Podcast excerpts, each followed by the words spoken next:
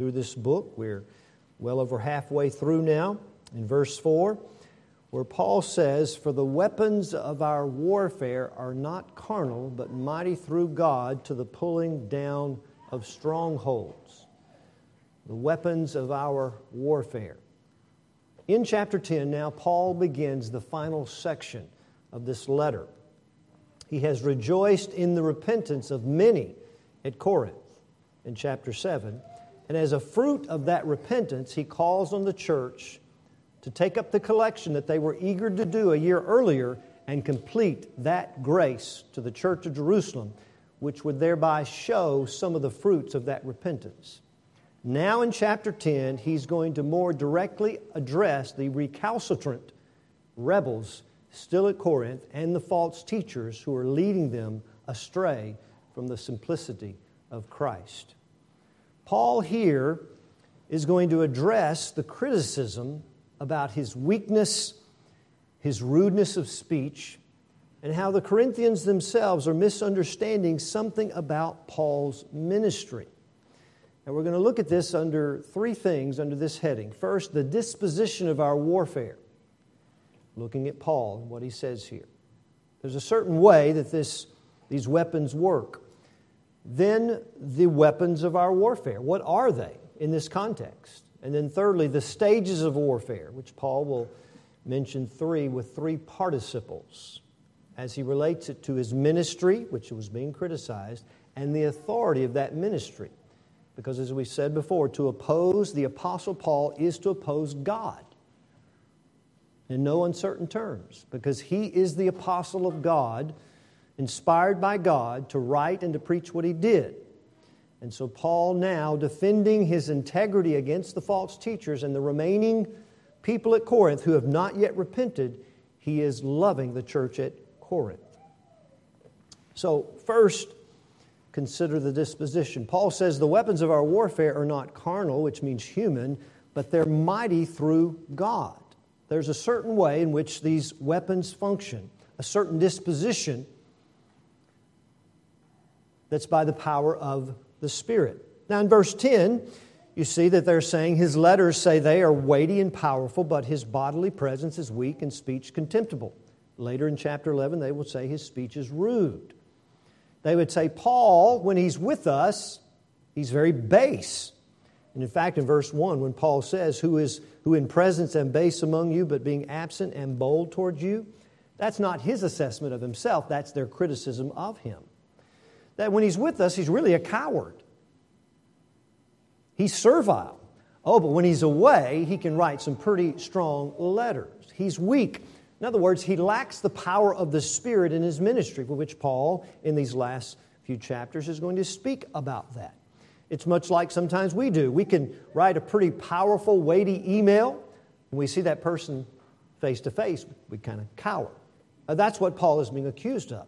But the Corinthians, and particularly the false teachers, misunderstand something about the disposition of the weapons of Paul's warfare and his ministry. And so in verse 1, he tells us the first disposition. Now I, Paul, myself beseech you by the meekness and gentleness of Christ. Meekness.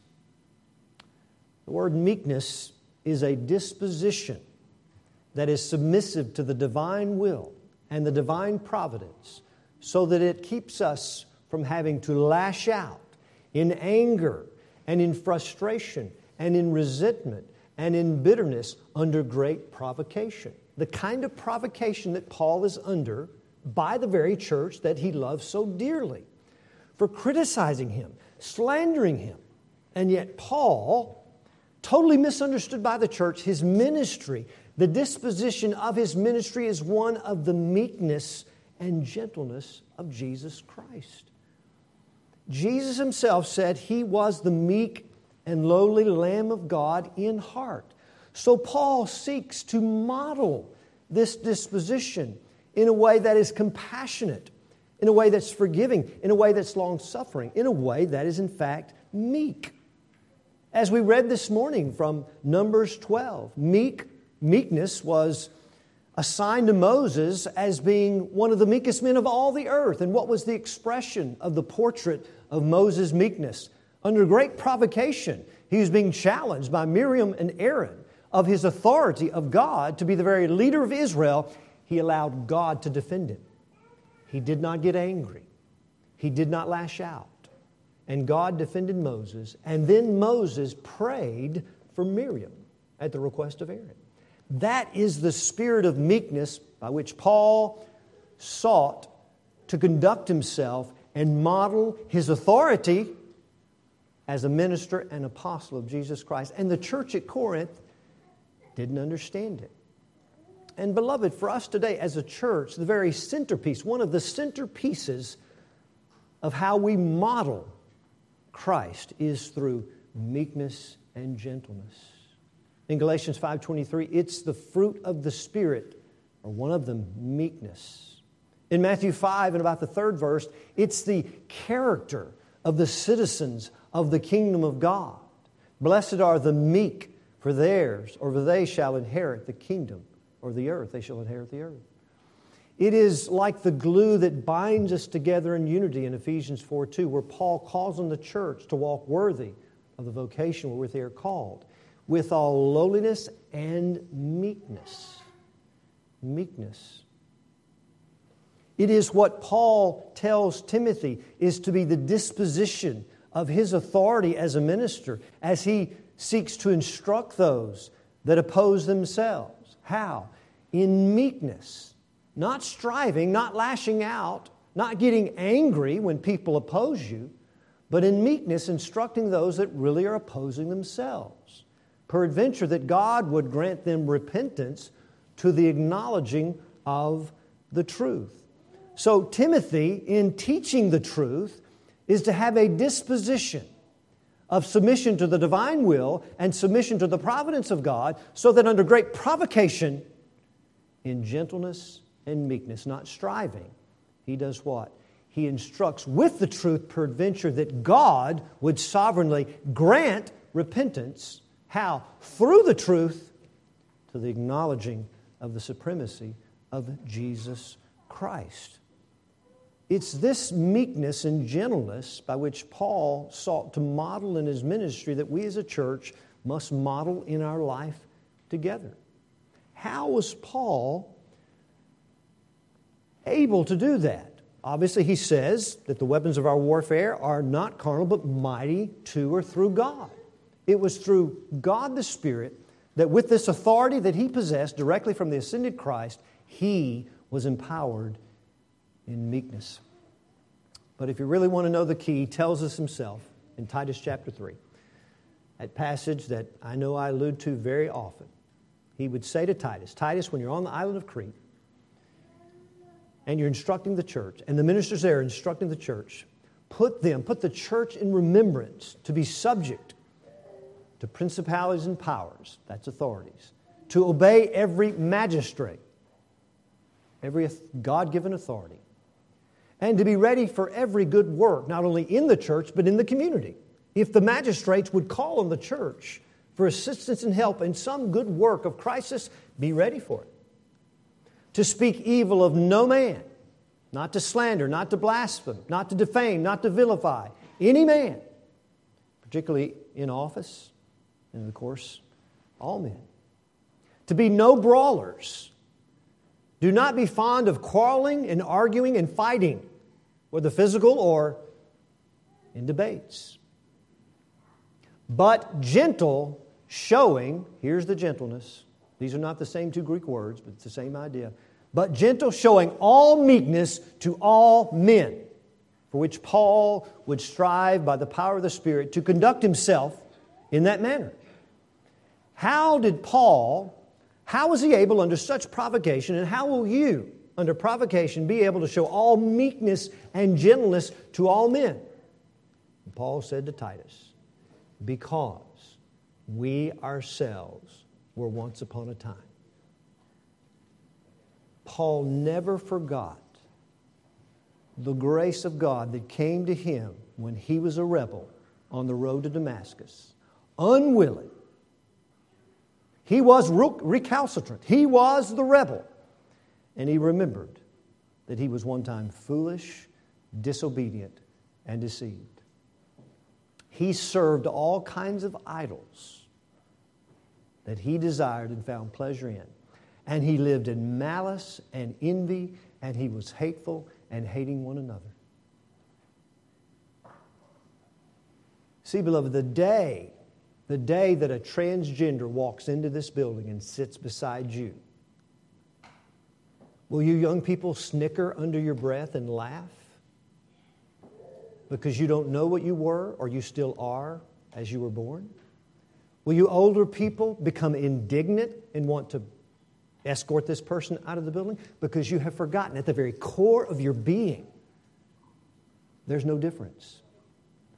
You were serving lust and pleasure just like that person. And you will fail to be compassionate and meek and gentle as soon as you forget what you once were. Paul never forgot the rescuing grace of God, the rebel that he was, and therefore that empowered him by the Spirit to model the gentleness and the meekness of Jesus. And Jesus was not a sinner, and yet what did he do? He came down in humility to die and give himself for us. And now, the disposition of this warfare, the disposition of these weapons, they will malfunction without the spirit of meekness and the spirit of gentleness, or what James calls the meekness of wisdom. But interestingly, there is another disposition that seems to be in sharp contrast. Verse 2 But I beseech you that I may not be bold when I am present with that confidence, which means Paul is planning a third visit. It's his final visit to Corinth. He is coming at a future time. Right now, he's displaying the meekness and gentleness of Christ. But when I'm present with you, I will come with confidence wherewith I think to be bold against some, the rebels and the false teachers, which I think, which think of us as if we walked according to the flesh. Now, walking according to the flesh here can mean in the body or immoral, but they don't mean immoral when it comes to Paul. They mean he, he's just walking as a human. He doesn't have any power of the Spirit. So he's going to come in a bold and courageous way. Now, this is contrasting the meekness and gentleness of Christ, but it is not a contradiction. Any more than when Jesus said he is the meek and lowly lamb in heart is a contradiction of cleansing the temple, right? He went in and overthrew the tables of money, and he made a whip and drove out every animal in that temple with passion. Did he lose his meekness? No. Because meekness is that disposition under the divine will and the divine providence that acts according to the word with a compassion and a gentleness or with authoritative action that is deliberate and decisive, which is what Jesus did. So Paul is saying he's waiting. He is meek. He is compassionate. He's waiting for their repentance. But with the same authority, with the same meekness, he will act decisively as a leader and with authority when he comes to Corinth to everyone who is not repented. Well, what's he going to do? Well, if you'll wait, he'll tell us in verse 6 what he's going to do. Now, don't go there yet. So, the disposition of this soldier in warfare is one where he knows how to wait. He knows how to wait under the command of the leader, but he knows how to be decisive and to move swiftly into battle when necessary. But in both cases, Paul is meek in his gentleness, or he's meek with his authority when he has to act under the divine will. He's submissive in both, just like Jesus is meek in heart, always, even in passion, when he says, The zeal of thine house hath eaten me up. He's acting for the glory of God in submission to the divine will. And so, as a church, it takes great balance and wisdom. Always in meekness under God's will, but knowing when to be long suffering and gentle and when to act decisively. Now, decisive action doesn't mean we go from meekness or gentleness to mean spiritedness. It just means we're acting according to the Word of God as God says in every occasion, whether we are being compassionate and waiting, as Paul is waiting for these uh, men and women, or whether he's going to arrive and be decisive in taking action in what he needs to do. So, this is the disposition. Without this disposition of meekness, which comes under the Word of God, which submits to God's providence without provocation, then what happens? The weapons are not mighty through God, the weapons are mighty through our flesh, or I should say, weak, because then all we're doing is trying to use authority as a church to be vindictive, lash out, mean spirited, unforgiving, bitter, and resentful. So we need the power of God's grace and the power of the Spirit to model the meekness and gentleness of Christ in compassion that waits and in the compassion that acts decisively. Number two, the weapons of our warfare. Now, Paul will say this in verse 3. He says, For though we walk in the flesh, we do not war after the flesh. For the weapons of our warfare are not carnal. Now, carnal here can mean immoral, but here he just means human weapons. We are not warring after just human means or human methods. We do walk in the flesh. I am a human. I'm just common. I'm like everybody else.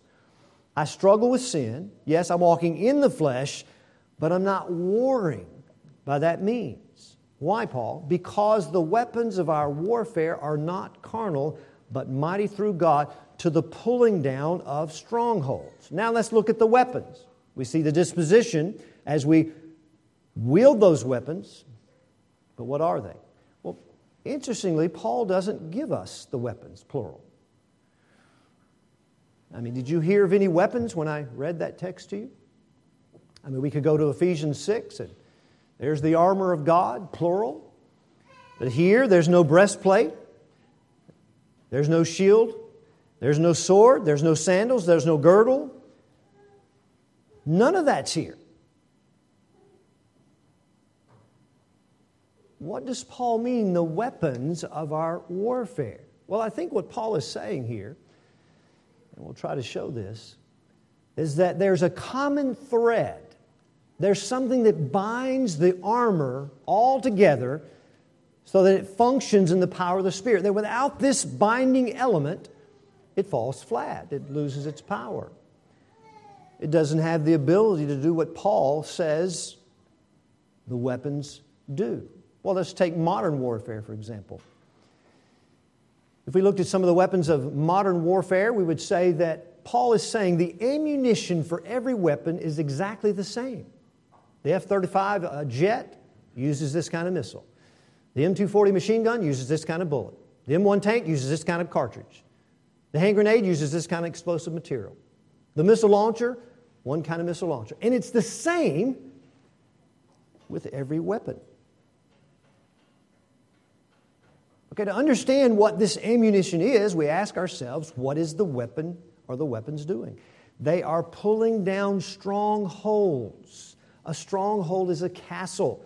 A castle, as you know, is a large building, typically of the medieval period, that is specifically designed to fortify it so that it's impenetrable. So it's got massive walls, thick, massive high walls, and at the top you've got battlements, which are regularly spaced openings where archers can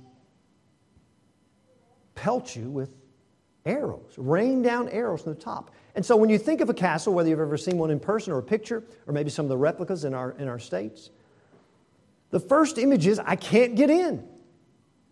There's no way to get in. But there is one way to get in, particularly in ancient warfare, and that's the battering ram.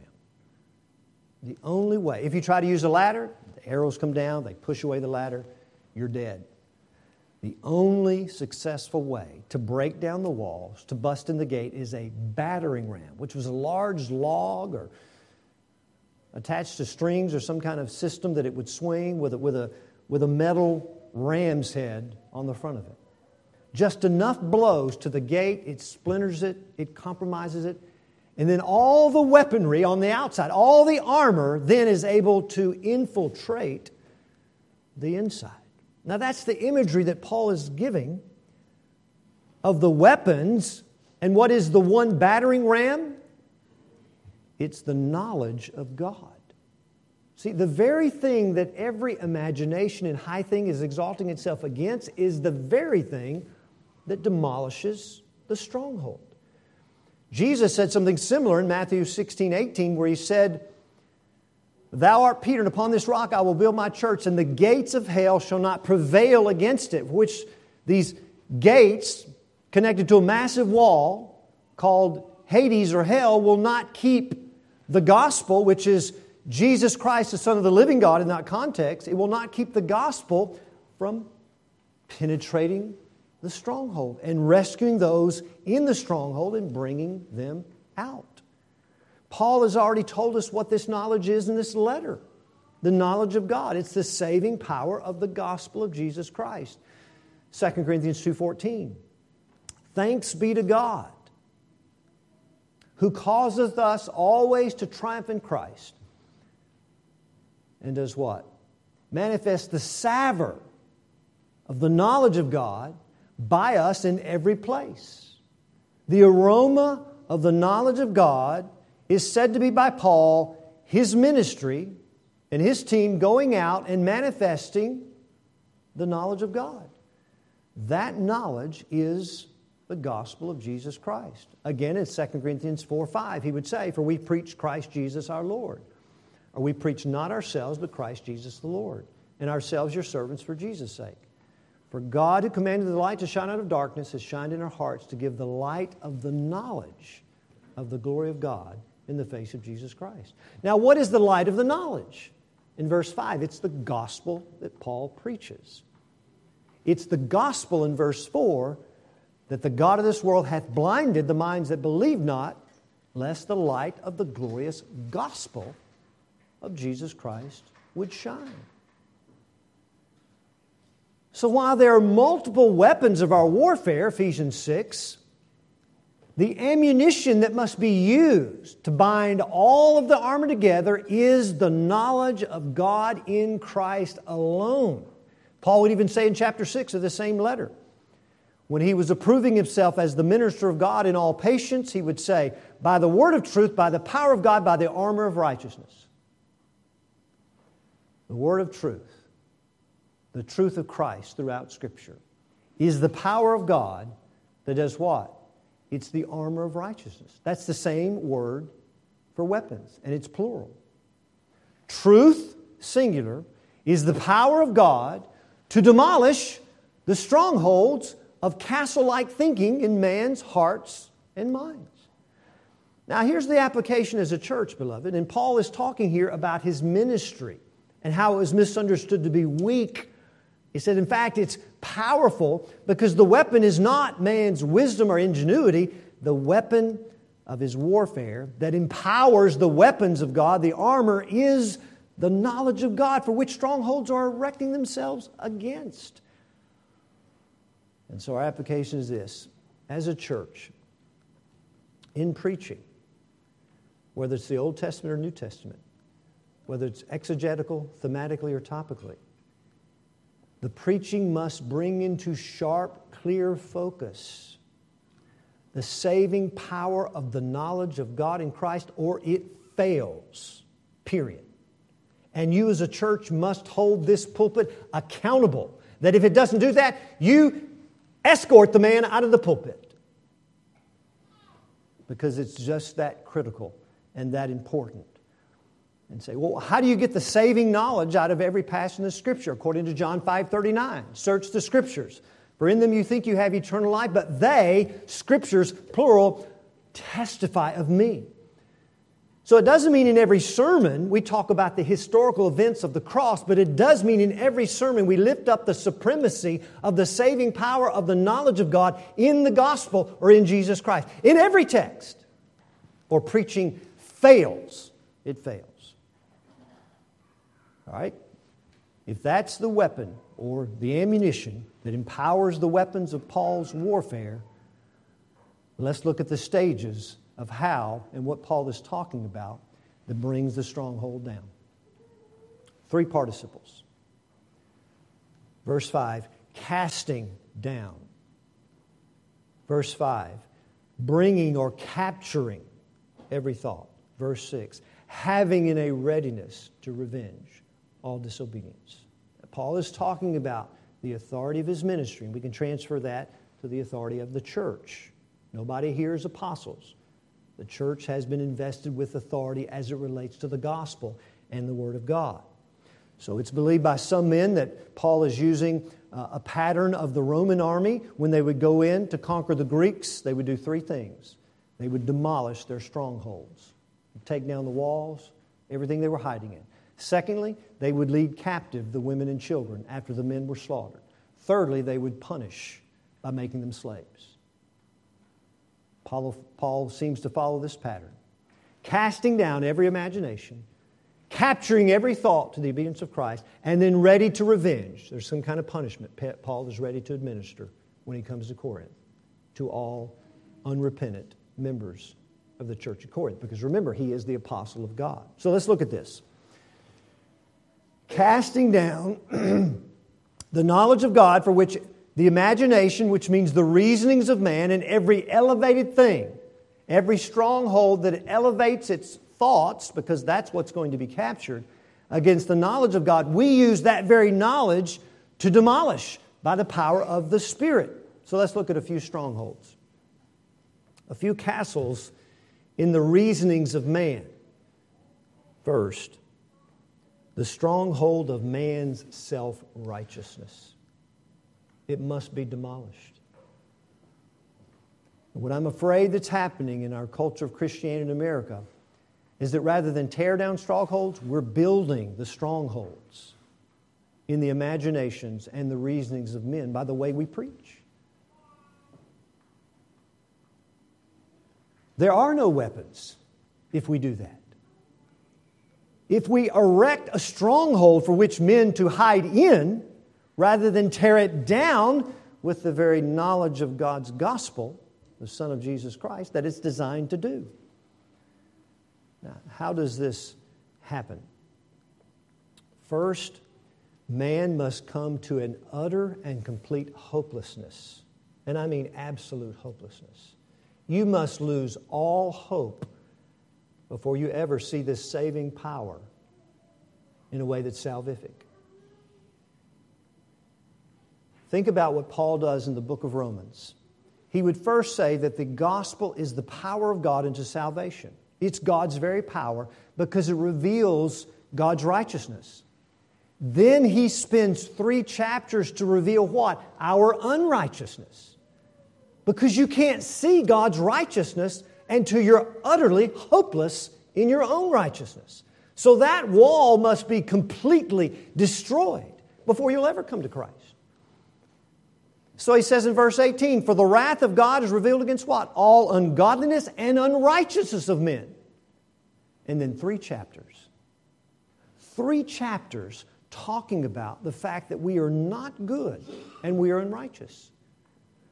Now, how much preaching in America today is tearing down the wall of our righteousness by talking about our depravity and our unrighteousness. No, I think in many places we're erecting the stronghold.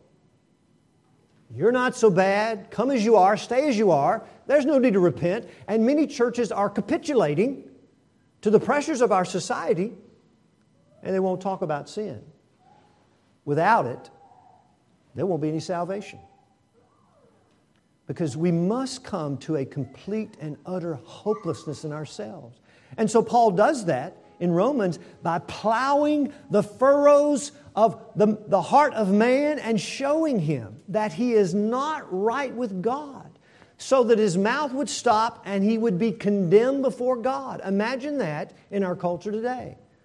Preaching that's designed to show you you are a condemned sinner without any hope in this world. But that's not the end of where Paul was going.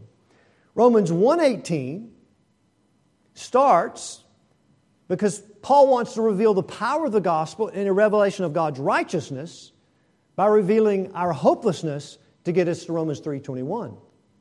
but now the righteousness of God is revealed or manifested. When? Only when you are absolutely bankrupt and without hope. Paul masterfully takes us through our condemnation and our unrighteousness for the specific purpose to show us the righteousness of God in the gospel so that we may receive it. If I erect a stronghold by denying your depravity and your sinfulness and your guilt and your condemnation, I'm denying the very revelation of God's righteousness in the gospel. And that's what's happening in our culture. And it's, it's a growing trend. Just believe, just easy believism. You cannot believe savingly unless you are hopeless. John chapter 16. This is a stronghold that's being built today. Come as you are, stay as you are. There's no need to repent. Just believe. Well, what are you believing about the gospel? In John chapter 16, verse 7, Jesus said, Nevertheless, it is expedient that I go away. If I do not go away, the Comforter will not come. But if I go away, I will send him. And when he has come, he's going to do something. Now, who is the Comforter? John 14, 26.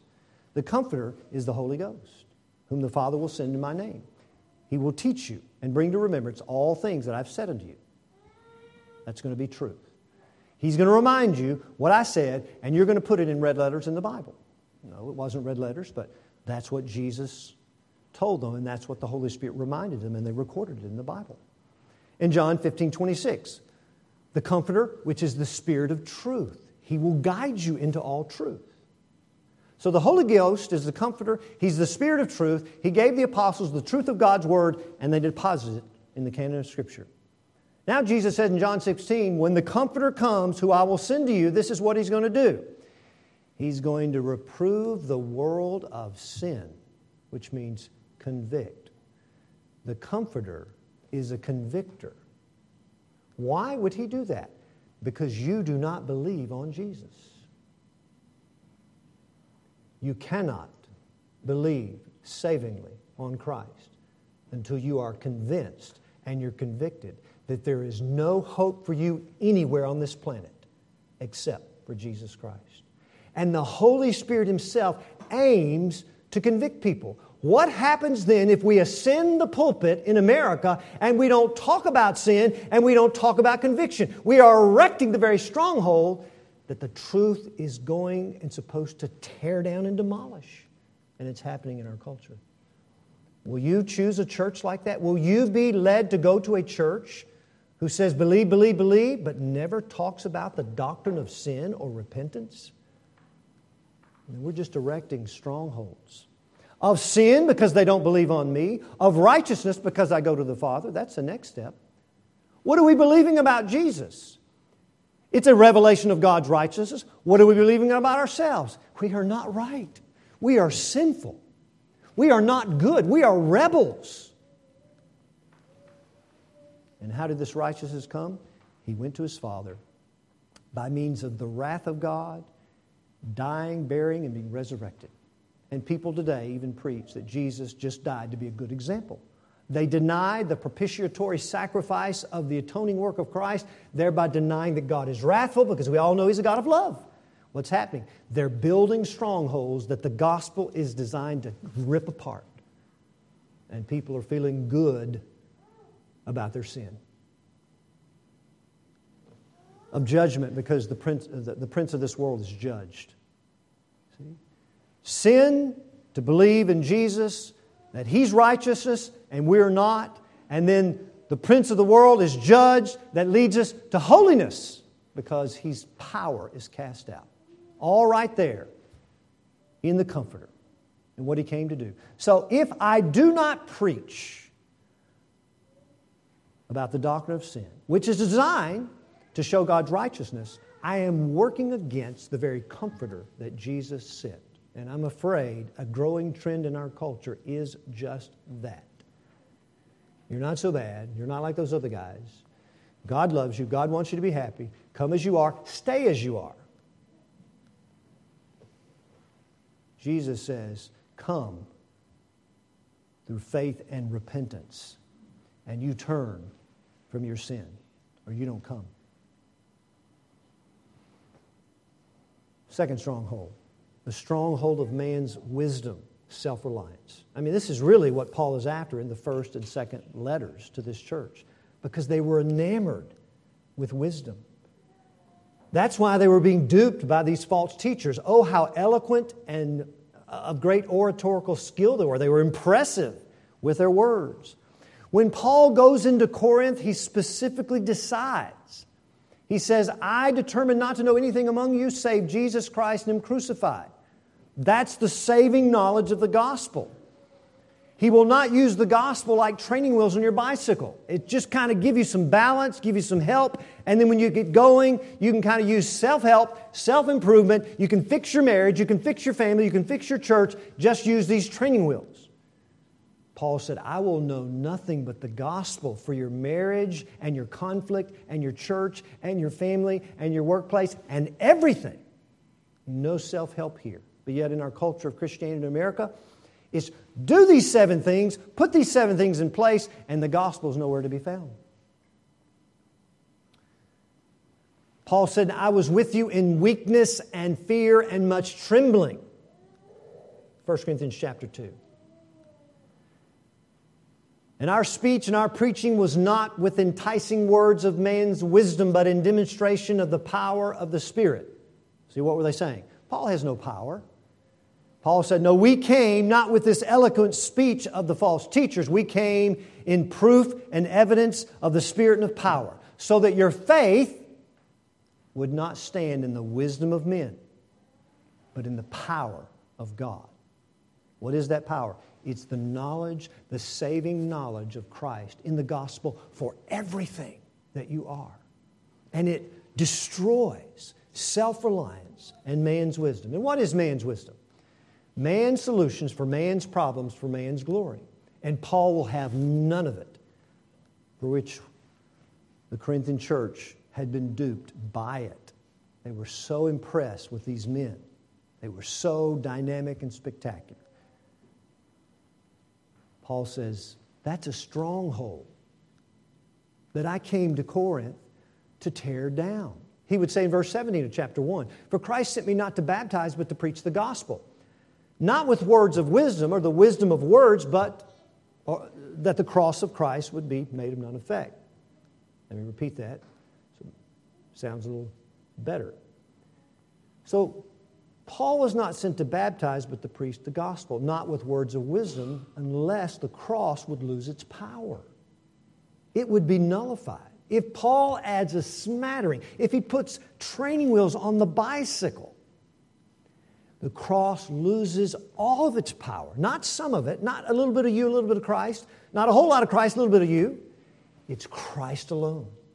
Now, what is the power that will be void if Paul adds the wisdom of men? Surprisingly, it's two, and the first one's very surprising. Verse 18 For the, for the preaching of the cross is foolishness to them that are perishing. Now, get this. The power of the cross is that it should be foolishness to every unbeliever. When you add man's wisdom, that's not so foolish to me. Is it to you? A little self help, get the job done, do what needs to be done, you're not so bad. Now the gospel is no longer foolish in churches in America. Because we all know if you're going to get people in the door, you can't make it sound foolish or they won't believe it. That's it. Paul preached the wisdom of God in the gospel because unbelievers think it's foolish. So if the gospel loses its power to unbelievers, they say, well, you know, prosperity, that's not so bad. I mean, I, I, can get into that. That's not foolishness to me. Works, that's not so bad. My wisdom, I, I, can, I can get into that. And so now it's no longer foolish. It's being received by unbelievers, which is happening in America. Now, listen, don't, don't make the assumption that because a church is small, they're doing it right, and a church is big, they're doing it wrong. That's not always the case. You know they're doing it wrong because of what they say. And you can read it online, and I have. So don't drive by a big church and, well, they must be doing it. No. What are they saying? And I've read it for myself. They're taking away the foolishness of the cross and it brings people in. What other power is made void? But to us which are saved, it's the power of God. When we add a little bit of man's wisdom, we are erecting a stronghold. We're not tearing it down. And man's wisdom that's being introduced is taking away the saving power, the sanctifying power, the transforming power of the knowledge of God, because the gospel is then made void, null, impotent, anemic, no power. Paul says, Everything I'm about is to preach in such a way, the gospel alone, so that it pulls down your self reliance. And who is it power to? To them who are called effectually, Paul would say, right? It's foolishness to everybody until you're called. And now it's power. Will we lose the power of the gospel because we introduce a little self help, a little self improvement? No.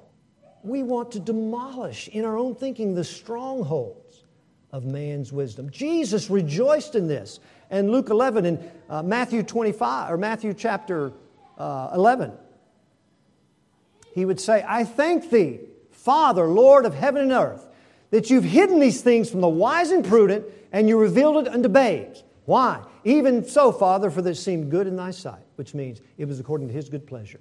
What did he hide from the wise and prudent contextually? The gospel. He hides the gospel from wise, prudent men and women because wise, prudent men and women take glory for what they do. God is veiling the gospel to that kind of person. Why?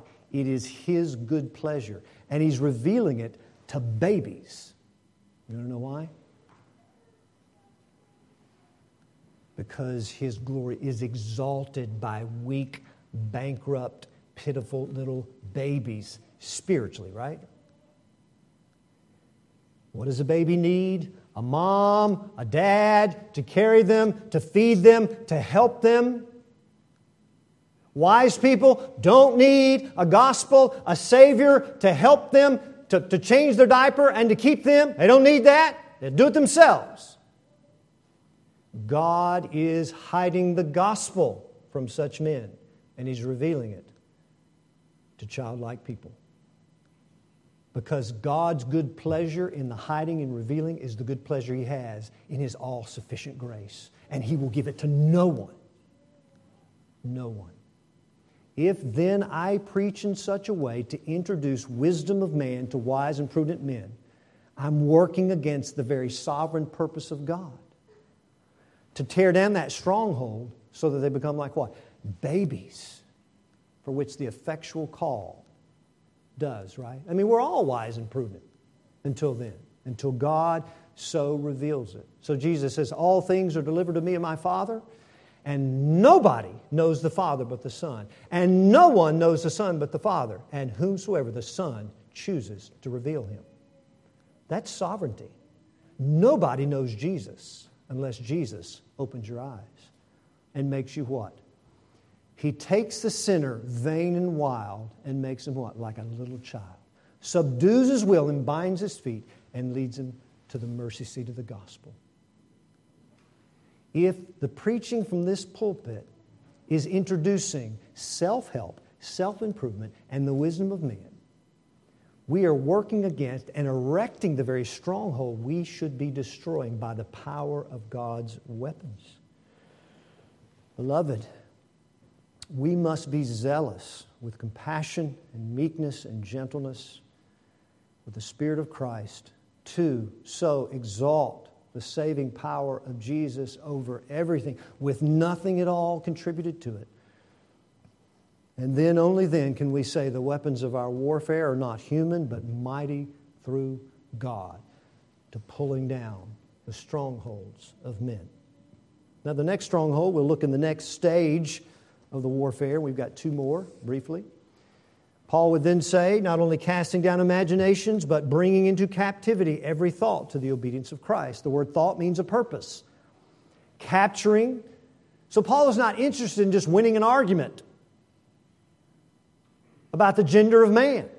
Just going to put that down. We'll win that argument. No, he wants to lead the sinner captive under the lordship of Christ, and that's what the knowledge of God does. If we've just won an argument, what have we done? So Paul capturing and leading them into another land. I've reached the land of corn and wine, where all the riches are freely mine in Christ. That's the aim of pulling down the stronghold is to lead people captive to the obedience of Christ. Thought, purpose. Purpose is the reason you do something. Why do you do what you do? You know, my mom used to ask me that. Michael Allen, why are you doing what you're doing? I didn't know how to express it then, but now I'd say, Mom, everything I do, without doubt, is done to maximize my pleasure and the love of self and the joy of myself. Everything. That's my purpose, Mom. I didn't know it then, but well, I look back and that was it. That's why you do everything you do without grace. I don't care what it is. Your sole purpose is to live for the love of self and the love of pleasure. So, what happens when we're captured by Christ and brought under his lordship? Does he destroy my desire for joy and pleasure? No. He purifies it and transforms it.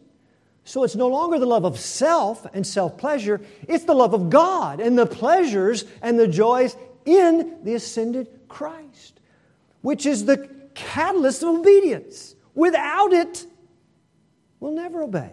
So the stronghold of man's self love must be destroyed, and it's destroyed by the gospel through the power of the work of the Spirit, and brings us to the land of corn and wine where we see the Savior exalted and His love for us and His grace for us. If we don't teach the Lordship of Christ, we're erecting strongholds instead of tearing them down. So, this obedience is, is not a straitjacket. It's an obedience because our hearts have been captivated by the love of Jesus. And it's superior to all my self love, which I still struggle with. The joys and the pleasures in God and living for His purpose are far superior, and they go on forever to my short term, short lived, pitiful self love which I still struggle with. Do you?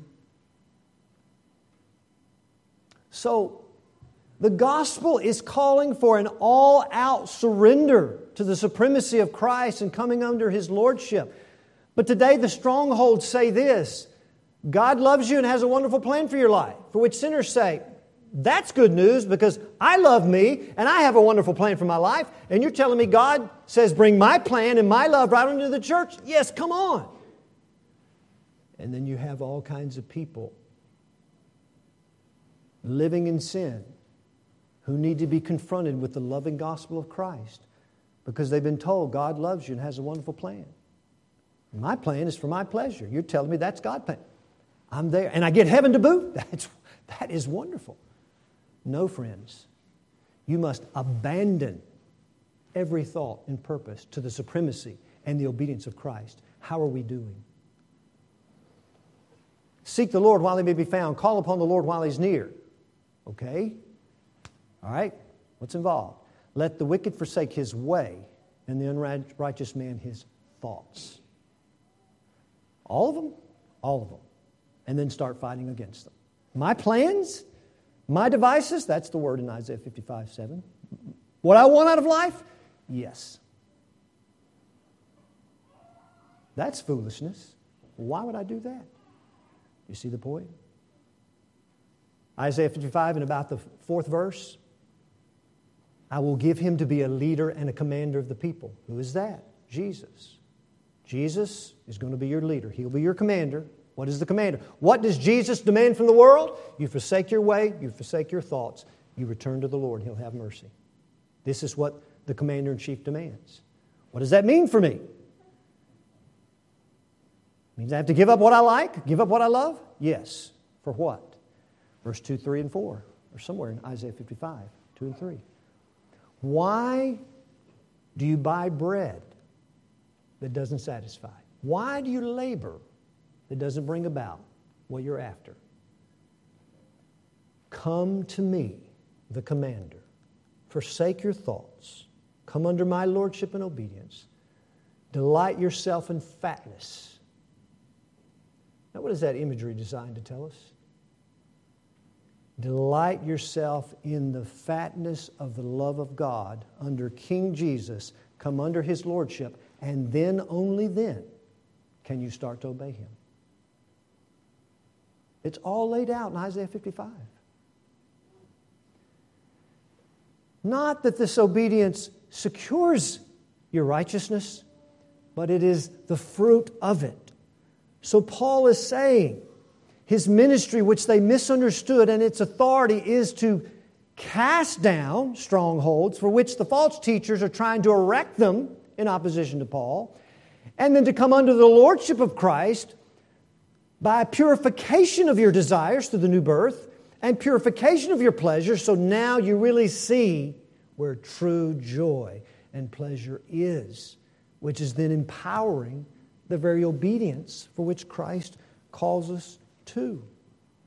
Oh, how that needs to be understood in Christianity. So we're saying to sinners, as the gospel says to us, see something superior, see something more lovely, enter into the land of corn and wine, and eat and drink your thirsty soul and your hungry heart with the bread of life, and you will find the power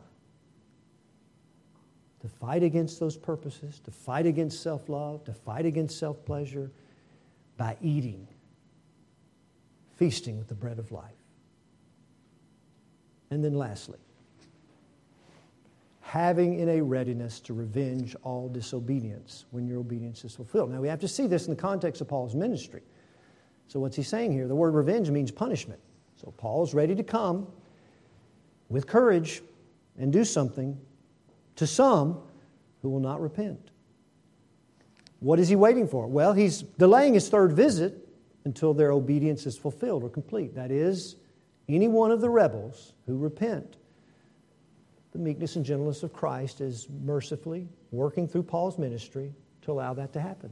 But if they don't, Paul will come with his authority as an apostle and he will take revenge. That's kind of interesting, isn't it? I mean, everything in the Bible says, don't take revenge.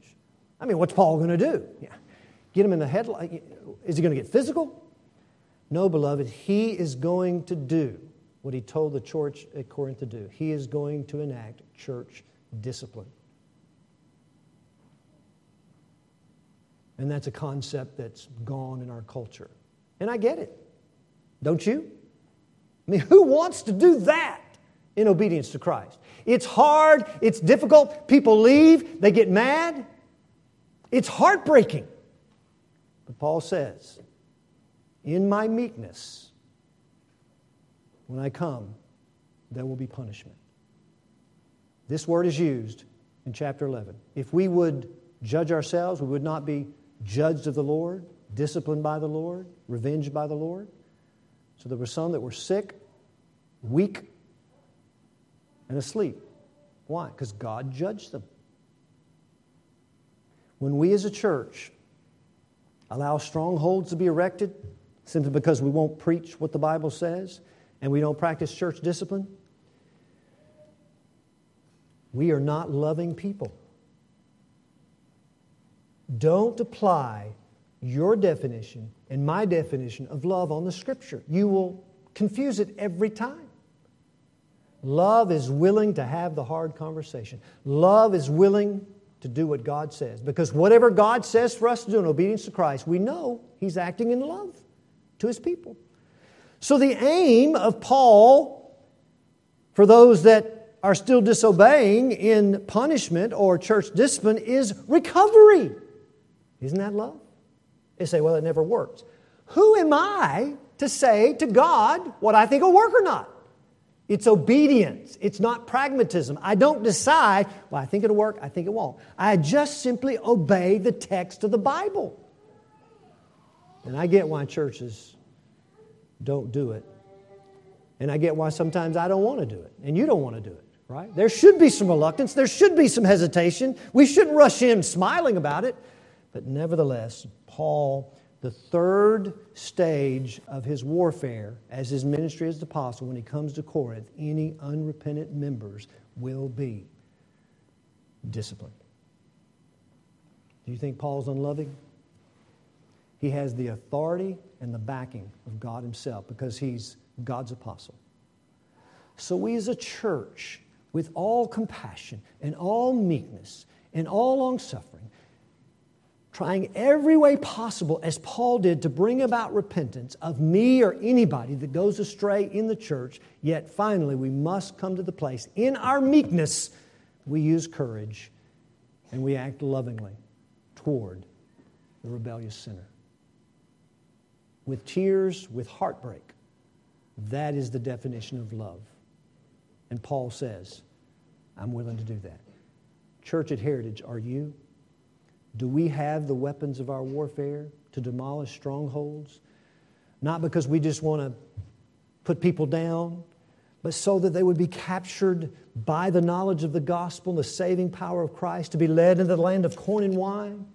And then when it's among our own membership, which Paul is talking about, he's not talking about people outside the church here. They're inside the church. He says, When I come, as the church had practiced, as he told us in chapter 2 of this letter, he himself, as the authoritative apostle, he had authority that none of us have to go into church of Corinth and say, This is what must be done. And he would. And we must. Asking God for wisdom and grace and love to follow the process of Matthew 18 and do exactly what Jesus said must be done for His glory and for the good of the person who will not repent. May we understand the disposition of the warfare as a church, the weapons of our warfare, although they're many, yet the thing that binds them all together is the gospel, the knowledge of the Son of God, and then understand something about the stages of this warfare as a church. We're to be casting down, not building up. We're to be instruments in God's hands for capturing through the gospel and leading sinners into the way of righteousness by God's grace alone. And then finally, being willing to use and practice church discipline as the case arises, whether it be me or you, if the occasion so calls for it. May God help us to be this kind of church. Let's pray. Father, you're a great God. You're merciful, and we are amazed, we are confronted, we are challenged. Every time we come to the Bible and we see another facet of truth where you're calling on us to act that is absolutely contrary to our human nature, to our Adamic nature, and contrary to the wisdom of this world and the way the world tries to solve problems with their own wisdom. Lord, give us the meekness that is persuaded by the Word of God alone, so that we would submit to the divine will, your will in Scripture, and your providence in such a way that the weapons that we have, that you've given, are not anemic, are not malfunctioning, are not just weapons gathering rust and dust, but the weapons that are used to brightly display and to bring into sharp, clear focus the saving knowledge of your power in the gospel as you call sinners from darkness into light. Use us for that purpose in Jesus' name.